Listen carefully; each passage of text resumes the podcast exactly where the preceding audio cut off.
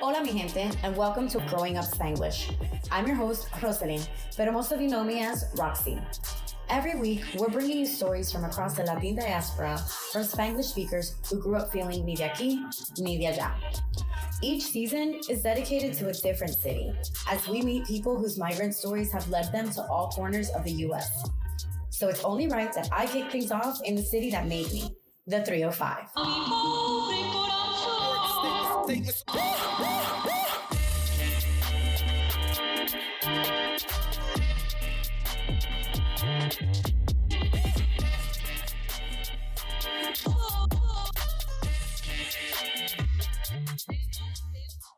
my name is Mimi Davila. I grew up in Miami. You said you're Cuban and mm-hmm. Bulgarian. Mm-hmm. How did your parents uh, balance infusing both of those cultures? My parents immigrated with me to the United States. Oh, you weren't born here? No. Oh, where were you born? in Bulgaria. Oh, fun fact. Fun fact. So we moved to New York because we had an uncle there who wrote and who invited, who sent us the invitation, and we came.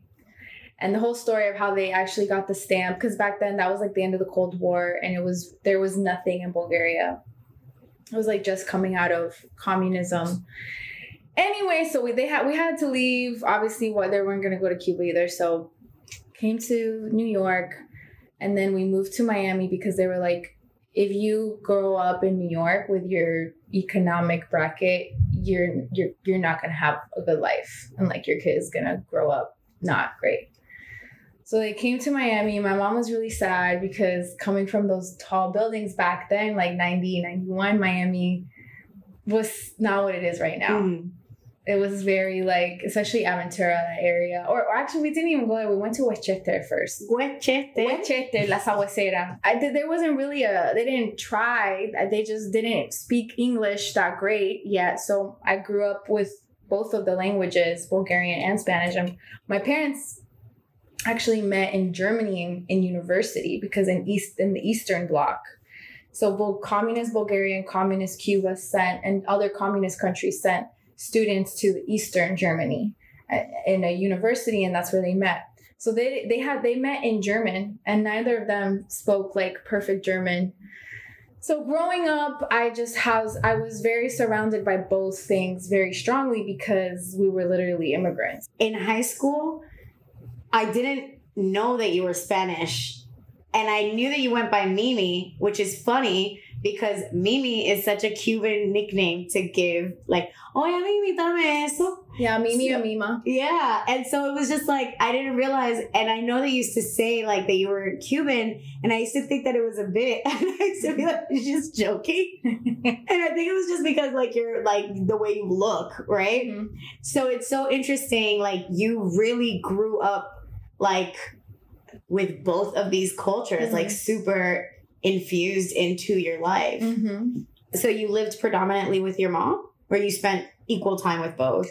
No, well, my, my parents got divorced when I was like seven. So then I would be on the weekends with my dad, and during the week I'd be with my mom. Okay, so you still got like both cultures. Yeah, and I would I start my my grandmother and my aunt and my sister cousin prima hermana live in Cuba. So I was also going there very frequently from a young age because Oh. of the close family that lived there.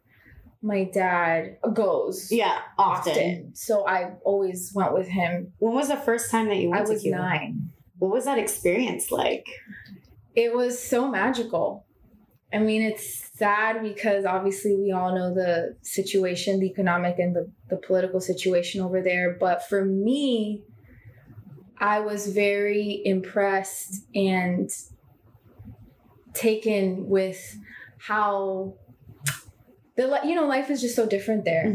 People are much more present Mm. and people at that time it got it's sad because as i as i've gone through the years like i went at 9 11 it's gotten more desolate but when i was little i was like so amazed because everybody was just out on the streets and talking and we don't you know and that's a lot a big complaint when people first move to this country from wherever they are from especially like developing countries or underdeveloped countries, you miss that sense of community Yes. or that ability the to just be like, congregating. hey, what's up?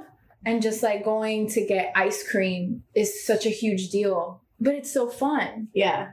And even, you know, when kids grow up differently, like they're much more, I feel like, in their bodies. Um, they appre- they appreciate things more. They're more um, observant because when you don't have so much like Distracting you? distraction and like so much uh what's it called um intake of things of media and stuff you're you're a lot more present Mhm. And all of those things and i think also the brotherhood or the you know because over there they all have a common oppressor which is the government and they're very aware of that. And it brings it gives you a sort of brotherhood sisterhood amongst people you don't know and we don't have that here Mhm. unfortunately even though we all have a different idea of who the oppressor is or what the oppressor Right. is but Dad, like, talk about that kind of stuff with you? Like, was that something that you. no This Okay. is me. Okay. My dad has a very different relationship. He's like he it it pains him to go because he has Mm. a lot of I think bitterness and anger of how, what that government did to the country.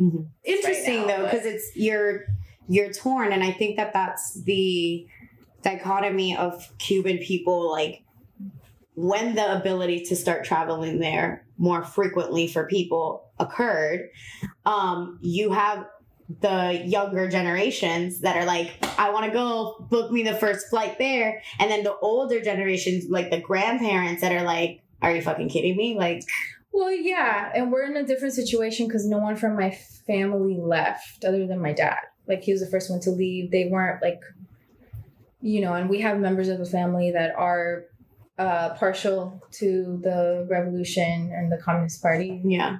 So let's talk about how this upbringing and being like a very well um, versed and embedded into your Cuban culture.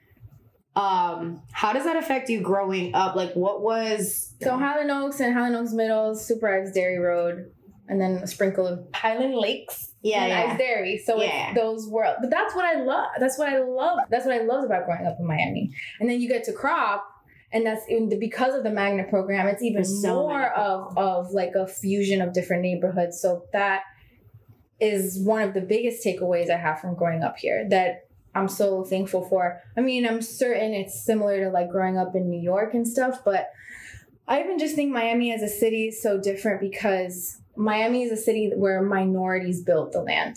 You know, and growing up, I didn't, or wasn't like, oh, I'm a minority or we're a minority. Because Yeah. you didn't, I didn't think that way. Because I was surrounded by so such diversity that I was, I did, I was like, oh yeah, like Latinos is Miami's Latinolandia, or yeah. it wasn't weird to speak Spanish somewhere. So you grew up like in school, like speaking Spanish with your friends. No, I didn't grow. up. I didn't speak Spanish. I spoke English with my friends because I had. Yeah, no, we spoke English. I just mean like I think about my parents. Like they have very big, heavy accents, and that's not weird here. Yeah. More, more. It's less weird than in other places. You you feel less othered. When I left Miami, I went to school in Texas, and that was when I really realized, like, wow, what a what a what a privilege to be able to grow up somewhere like Miami for those types of reasons. Yeah. I have, a, I have a question about that because I've had a friend who, growing up here, she's a white passing Brazilian, whatever the case is. So Mhm. to her and her family, you know, they're they're easily they blend in easily, whatever the case is. They're not Yeah. looked at as different. Then she moved to like Chicago and like the Midwest, and at that moment, she realized that they look at they can tell that you're not us. That's exactly what happened. So that's exactly what the. Take us through that a little bit if you could. yeah so i i grew up not thinking about that i am definitely i am light skinned Mhm.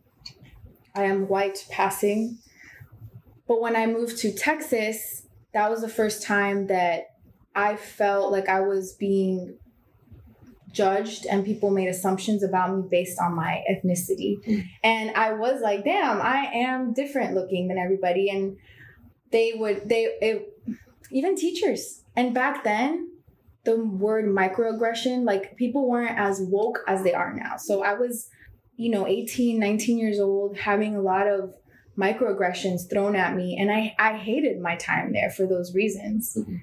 Yeah, that was the first time that I experienced that, but it gave me an important awareness. Mhm. Leaving Did it make you prouder? it yeah, it made me. It, it's so funny. I actually just wrote a. I was applying for a grant. I was literally just writing about this, but Mhm. it brought a different awareness to my creativity, and it brought a nice anger, Hmm. like a, a nice little anger that I think can be helpful because I. That's where I learned to code switch in Texas because apart from people hypersexualizing me or thinking that I was more advanced, like that I did drugs and stuff. So I was Did such a goody two because shoes. you were Spanish? Yeah, I had Oh, a teacher wow. that was like, you know, I thought, yeah, because I was so different from everybody else. Like, I had long brown curly hair. I wore tight clothes. I was always loud, like you know how we were in high school and stuff. And I was like the the hoe from Miami, or like Oh they wouldn't say the hoe, but they're like, oh, she's from Miami. Like I was like the exo- I was fast. exoticized. Yeah. Is that a whatever? and I even had a teacher say to me in my first eval, they were like, you know, I thought you were high all the time. Mind you, did not smoke back then. and then he was like, but then I just realized that it's just your culture. He literally said that. yeah. I don't know what that means exactly to this day. But Aloof? Was he trying to say that you're just like giddy? That's just what does that mean? He said my culture. and even someone else was like, another teacher was like, you know, when Mimi walks in, she brings in the streets. Oh my God. And nobody would say that about me. But I was so like, de- like not seeing, nobody could see me. Yeah. They just saw this idea of me. Mhm.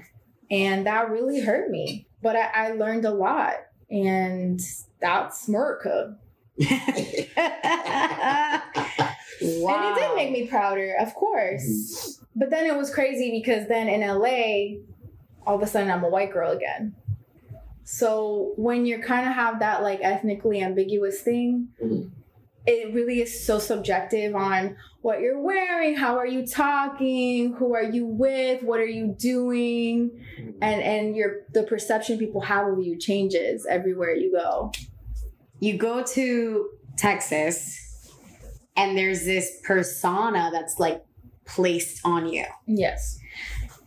What's interesting is that you play a character that plays into you call it what it is. It's stereotypical to a degree. Yeah, right? yeah. Like, it's not too far. In stereo, stereotyping has a bad connotation to it, but we're talking about from the standpoint of what people have perceived the cultures to be, or Right. that, right? And Yeah. you lean into it rather than shying away from Yes. those portions of yourself.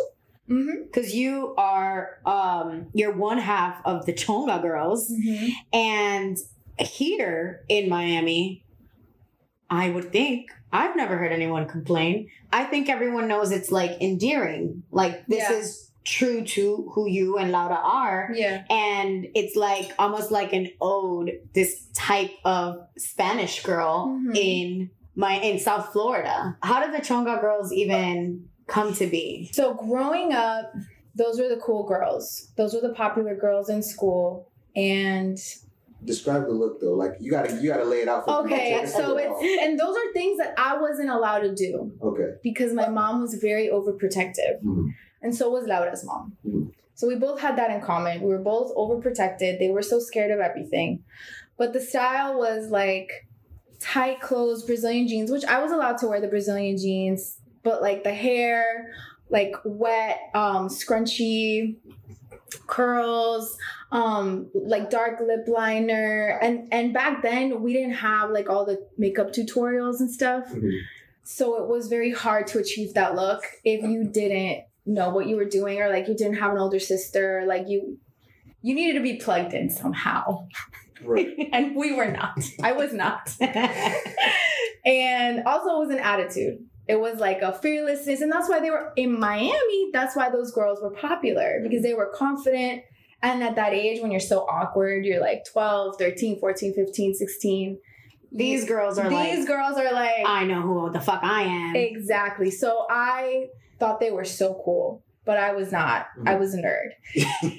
and um, but when I got to high school, we started to see through the cracks a little bit. Something that we had idealized for so long. We started to see what was funny about it. You know that there was this over exaggerated bravado in high school. You know because Interesting. everybody in in in school everybody is you're fighting for your survival in any way that you can and so we a couple of our friends in drama started coming up with making Fergie Fergalicious was popular at the time and we started being like oh chongalicious because you know that's the word is chonga Mhm. and that night we everyone went to the Miami-Dade County Youth Fair and me and Laura were not allowed to go and what I did for fun was I made videos Mhm. and I edited it on Windows Movie Maker and I had a little Gaga digital camera. And so Laura came over with her little brother and we were like, let's do this. Like, let's just do it for fun. So we wrote it, we recorded it because that's what we did. Played pretend. Um, called up Julian and we were like, Julian, come film us. He was like, okay. He didn't go to the fair either, I guess. and then we put it on YouTube and we are like, let's just share it with our friends. Because earlier that day we had been, you know, throwing around the word Chong- Chongalicious, Jackie. And we put it on YouTube and then all of a sudden it goes viral. And we just kept checking back and it kept getting bigger and bigger, bigger numbers. All of a sudden Power 96 is playing it. We call Power 96. It's one of those things that like it happened so by chance Mhm. because we were just having fun and we were just expressing something that we had experienced in our surroundings and something that we had grown up with and it it it took hold and it ended up it has ended up defining so much of my life but it was something so unplanned. And over the years the the intentions have changed because of those experiences. Like it began as something like oh we're making fun of these girls because but it was also like we're admiring them at the same time. And then after going to college and being in texas and having those experiences it definitely became a thing of like ooh i want to rub it in everyone's face Mhm. i want to be because every time i would be loud in the cafeteria these super annoying like they'd be like oh you're being so loud they always make commentary like about me Mhm. or like how loud I was or hyper or things that you could associate with my Which are all microaggressions, right? Latinidad. Yes. And I wanted to take those things and be some and be like I'm proud of this and I'm going to rub it in your face. And I think that that's why so many people connected with it because I think so many Latinos have felt that feeling of like oh I have to assimilate. I can't wear my hoops to work. I have to like kind of tone it down. You know, you want to assimilate and so I think that that feeling of wanting to be not wanting to hide Mhm. was was what really connected people to what we were doing because it definitely comes from a place of celebration and like no I love this. Like I love the fact that we wear bright colorful clothes and they're tight and yes they're showing off our body because I love my body and it's hot outside and I like that I'm loud and I love that I love to dance. Just like all of these things that I and and it also has to do with my relationship with Cuba and the love that I feel because a lot of that culture, you know, chonga is technically uh was associated with Cuban immigrant girls in the 80s. Mhm. But I think that that has is especially throughout the East Coast is so like throughout all the Caribbean and like Dominican girls and in New York City and then even cholas like it's different but it's still But like it's still kind of the same. Like They're chingonas cousins. are like Yeah. very, very similar. I- think it's just so telling of that time period where we were not hyper focused on social media. Mhm. Um, I think what uh, what was at the time MySpace and maybe the beginning of Facebook, but Yeah. like other things didn't exist. So when things went viral, like those were organic Yes. moments that actually happened as opposed to being like forced. Um, and so I'm just like remembering that time where people would go viral and be like, "You're famous," like you know. And I mean, I am also remembering that time of like when you went viral, whatever, like if it was a song or if it was a soundbite, it would end up on the radio. Mhm. And that was really when you knew, you'd be like, oh shit, we're on the radio. Like Yeah. you really felt. So that's crazy. How was the reaction from your parents and My Laura's? Because like, it. oh, she loved it. my mom loved it. Laura's mom was a little bit like shocked because Laura's mom is want always wanted Laura to be a little bit more conservative, but they ended up all loving it. Our moms are very, although they were always very overprotective, they also have always been very supportive of our dreams. But chonga used to be a negative word, yeah, and I think Absolutely. our generation embraced it. embraced it, and Yeah. now you see like, I mean, Cardi B's a chonga. Right, like the way hood rat was embraced, being ratchet was embraced. Yes, You turn the word around. So now, like, yep, I'm Chonga. I love it. it's like being punk almost. yeah, yeah. Latina's version of like just embracing these stereotypes, those these things, things. that people would insult you for or offend you for, you embrace. Or like, I had a boyfriend that would be like, "Oh wow, I could really see how in Miami your body type is more of the type, like more curvy, like." And I'm like, this is the body type. Like curves are the body type. What are you talking about? So that also has to do with growing up in Miami and just the things that are seen as like niche or not mainstream. It's like, what are you talking about? It is the mainstream. And in our lifetime, we have seen how those things have infiltrated. Right. And and and, and now it's reversing. And now the girls are getting rid of the BBLs and getting rid of the, you know, the lip Yeah. enhancements. I know, I know. So- the goal is to like still be curvaceous but natural looking, right? Okay. So like, Is that what it is? I think that's what it is. I think the, the girls are like now changing to. I mean, the bimbo aesthetic is a thing. Mm-hmm. It's absolutely a thing. What it's is that? intentional. The bimbo aesthetic is the the 90s Baywatch look of getting super exaggerated boobs, you know, super exaggerated lips, and then the butt thing came into play. So bimbo aesthetic is a thing. Okay. There are women out there who purposely get plastic surgery to look that way. Yeah. And then there's women who just like se pasaron and they're like, oh no, this is not the look I was going for. But now we are seeing this like regression of women being like, oh, it's time to remove the fillers and this and that, you know. And the main, the main, also have to do with the fact that fillers are not that great. Like, uh, they make, can make you look older. and they also cost a lot to maintain them. So Yeah. over and, the time, you're like, fuck. and it doesn't even look Great. Also, fillers is something that within our lifetime we've seen skyrocketed. So people are still understanding the effects of what that is. Right, exactly. Exactly. So that could probably be too. Depending on where you've grown up, Where it was, yeah. you've experienced. Oh, she's Latina. Oh, she's white. What's that like amongst your like Bulgarian. Bul- Bulgarian family? Sorry, Bulgarian family. Like, and I'm and I'm saying that because it seems like you've leaned into your Cuban side more. Well, you know, it's really more because I grew up in Miami Mhm. and I was not only am I half Cuban, but everybody I was around my friends. Mhm. I grew up with Latinos mostly and black people Mhm. and and I also think that I'm as pretentious as it may sound. I'm an artist Mhm. and I live here. I live in the United States. I live and I grew up in Miami. I read this quote today. An artist's only responsibility is to know that to be aware of the time that they're living in.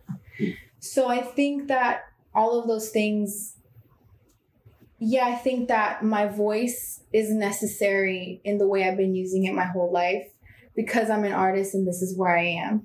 Like it's not that I don't have a connection to my Bulgarian culture. It's just that the way my life has played out, it just so happened that I felt at this time at least that I have more of a lot of people don't know I'm Bulgarian. And some people might take that as, oh, she doesn't want people to know. I put that on my socials and stuff. It's just that people don't care as much because of the circumstances of where we are and who and, and what's going on. And also, again, I grew up in Miami, so Do you think that you play into that? No, because I know because I feel like I've thought that about other people. That I'm like, oh, now you want to play into it because Bad Bunny won the Grammy, and I see people coming out of the woodworks. I've always been this way, Yeah. and it wasn't when I when we came up with Chongalicious and we've been doing this, and we've had to. Let me tell you, we've had to suffer and we've had to pay the price for repping those things before it was as cool as it is now. What do you mean by that? I mean that Was there like a Again, negative reaction example- to it well, or a negative reception? I read this book by someone, and they were talking a lot about the Chonga culture, and they cite uh, Laura and I's video. And they talk about how, I can't quote it word for word, but they talk about the reason why these girls have had a hard time entering the mainstream is because they're seen this way. They're seen as these Chonga girls. And I never thought about it that way. Like this That's person wrote it almost as if no, whether she's right or wrong, whatever. But being in LA, we've just been wanting. We've me and Laura have been doing our comedy for many years, and we've always just wanted it to to be in the mainstream. And so we've had to. We've gone through a lot, Yeah. you know, and and so that's what I mean when I say I was doing like it, it was just always like this. I never saw there being another option. I realized that later. I'm like, oh wow, I could have really just like gone the I'm a LA girl from nowhere and I've just popped up on your screen. and I just never chose that ever. And I didn't even realize it was a choice till later. Actually, like when I saw an episode, do you guys watch Atlanta? Yeah. You know that episode where Zazie uh, meets her friend? Like she's at the German thing. Mhm. I just think that Donald Glover touches on that a lot. Whereas, like, when you're biracial or like you're half or whatever, it doesn't matter what the color of your skin is. You can make that choice kind of in the way that you choose to live your life. Mhm. Like what? And I didn't realize that till later. I was like, oh wow, that's so interesting. And I and I have a lot of friends that are darker than me that have chosen to like I'm only gonna date white guys and I'm gonna say that I'm Irish or whatever.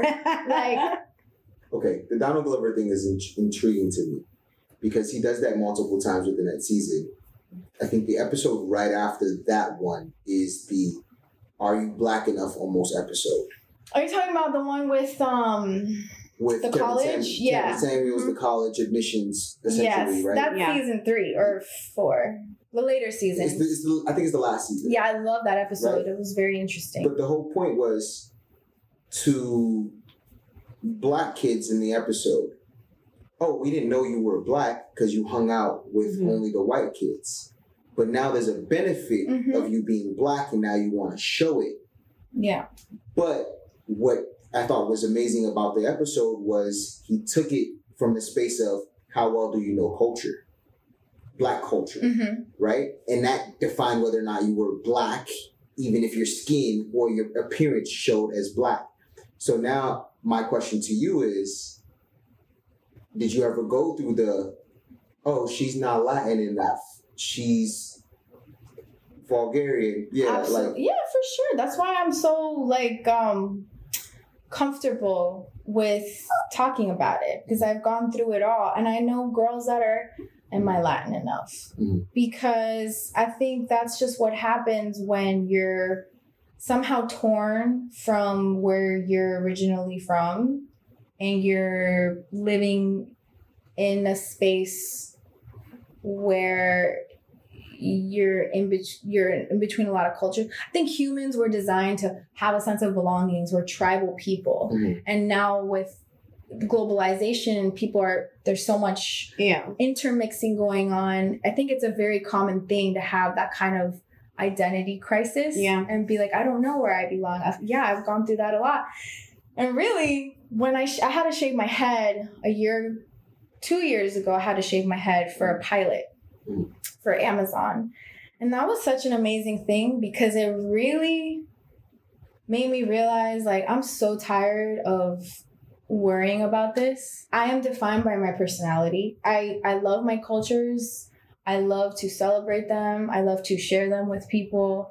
I really don't care with you what you think I'm enough or not enough because I get it all the time. Like, and it's really so like one day a Cuban person will be like, ella no es cubana. The next day they'll be like, ella es cubana, una cubana actriz. the next day like, no, ella no es cubana, es gringa. Or uh, here, like, she's a white girl, she's a this, she's a that. And so, uh, or with Bulgarian people, like, yeah, she's Bulgarian, but she grew up in the, you know, it's just, I just was Yeah. like, fuck everybody. I'm me. I'm, I'm tired of like carrying that weight in that way. You sound like you're on a mission, not to prove anything in the sense of I'm Latin, but more to just raise awareness of like our culture. It's almost as if same mission that Roxy seems to be on is like our culture is bigger than Yeah. Just specific parts of the diaspora. Do you feel that? Like is is that something you're actively doing or is it just what's yeah, I would say that I'm more a type of a person. I feel like that I'm focused on bringing people together as opposed to apart. Like one of my favorite things is the fact that so many people who are not Latin also enjoy the Chonga girls, and maybe like now they kind of like, damn, like not. They're gonna think differently about a girl like that when they see her. I like that. Is that why you've developed the characters over time? Because we recently saw your improv show, and it was different than what I was expecting in a good way, where it's like they grew up, like the Chonga girls kind of grew up. Well, yeah, I mean, I think I've grown up as a person. I've grown up as an artist, and the Chonga Girls is something that I do with my best friend, and it's something that we have a lot of fun doing, and it's also something that has opened doors for us, and we both have goals of being great storytellers and bringing our culture to a mainstream audience. We don't want to be lying comedy. We want to be comedy it's just comedy. If something's funny, it's funny. So we had to work on grounding and storytelling. And as we have grown as people and as artists, that has been re- like that was our goal. We wanted to ground them because A, that's good. like that's good entertainment. yeah. And B, they can't. If you have a character that's not developed and you're taking a big leap where you're gonna play a chonga, where you know people love to throw around the word stereotype for that reason because you have to to to make them real people. That's why SNL has tried to make so many sketches with like a chonga character or chola character. Chola, not chongas. They've tried to make cholas. But people always complain because they're two dimensional characters. But you also see a lot of amazing characters on SNL that are three dimensional, that are from the South, or they're Midwestern, or the Target lady, and we're so comfortable with that. But nobody has, I don't, I mean, you, we have Marcelo Hernandez there on SNL right now, and he's from Miami. But uh, there's still so much more to be done in Yeah. making making wonderfully comedic, well-rounded characters that nobody can say that's a stereotype. And you're just like that's a great character. That's a great and i feel seen. There, what is a Cuban saying that only makes sense to other Cuban people, and sometimes doesn't even make sense at all? ah estás acabando con los quintes y los mangos what is that? and i'm not even sure. I don't know if i said the q word. Estás acabando con los something y los mangos quinte quince quinzo quin, quin, son quinte means that you're just you've lost control you're you're you're you're out of control You're out of control. that's what it means You know, I well, I love or like you're just like you are just te botaste. I love when when Cubans be like, "Esto es un arroz con mango." Mm-hmm. I love it. Cubans are just such colorful people.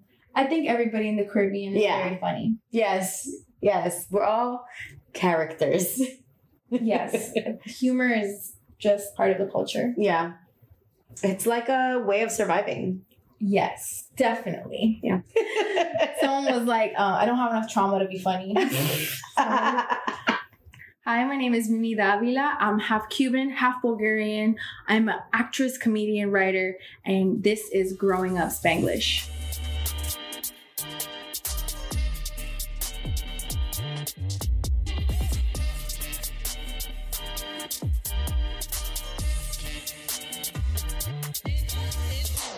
Yo soy boricua.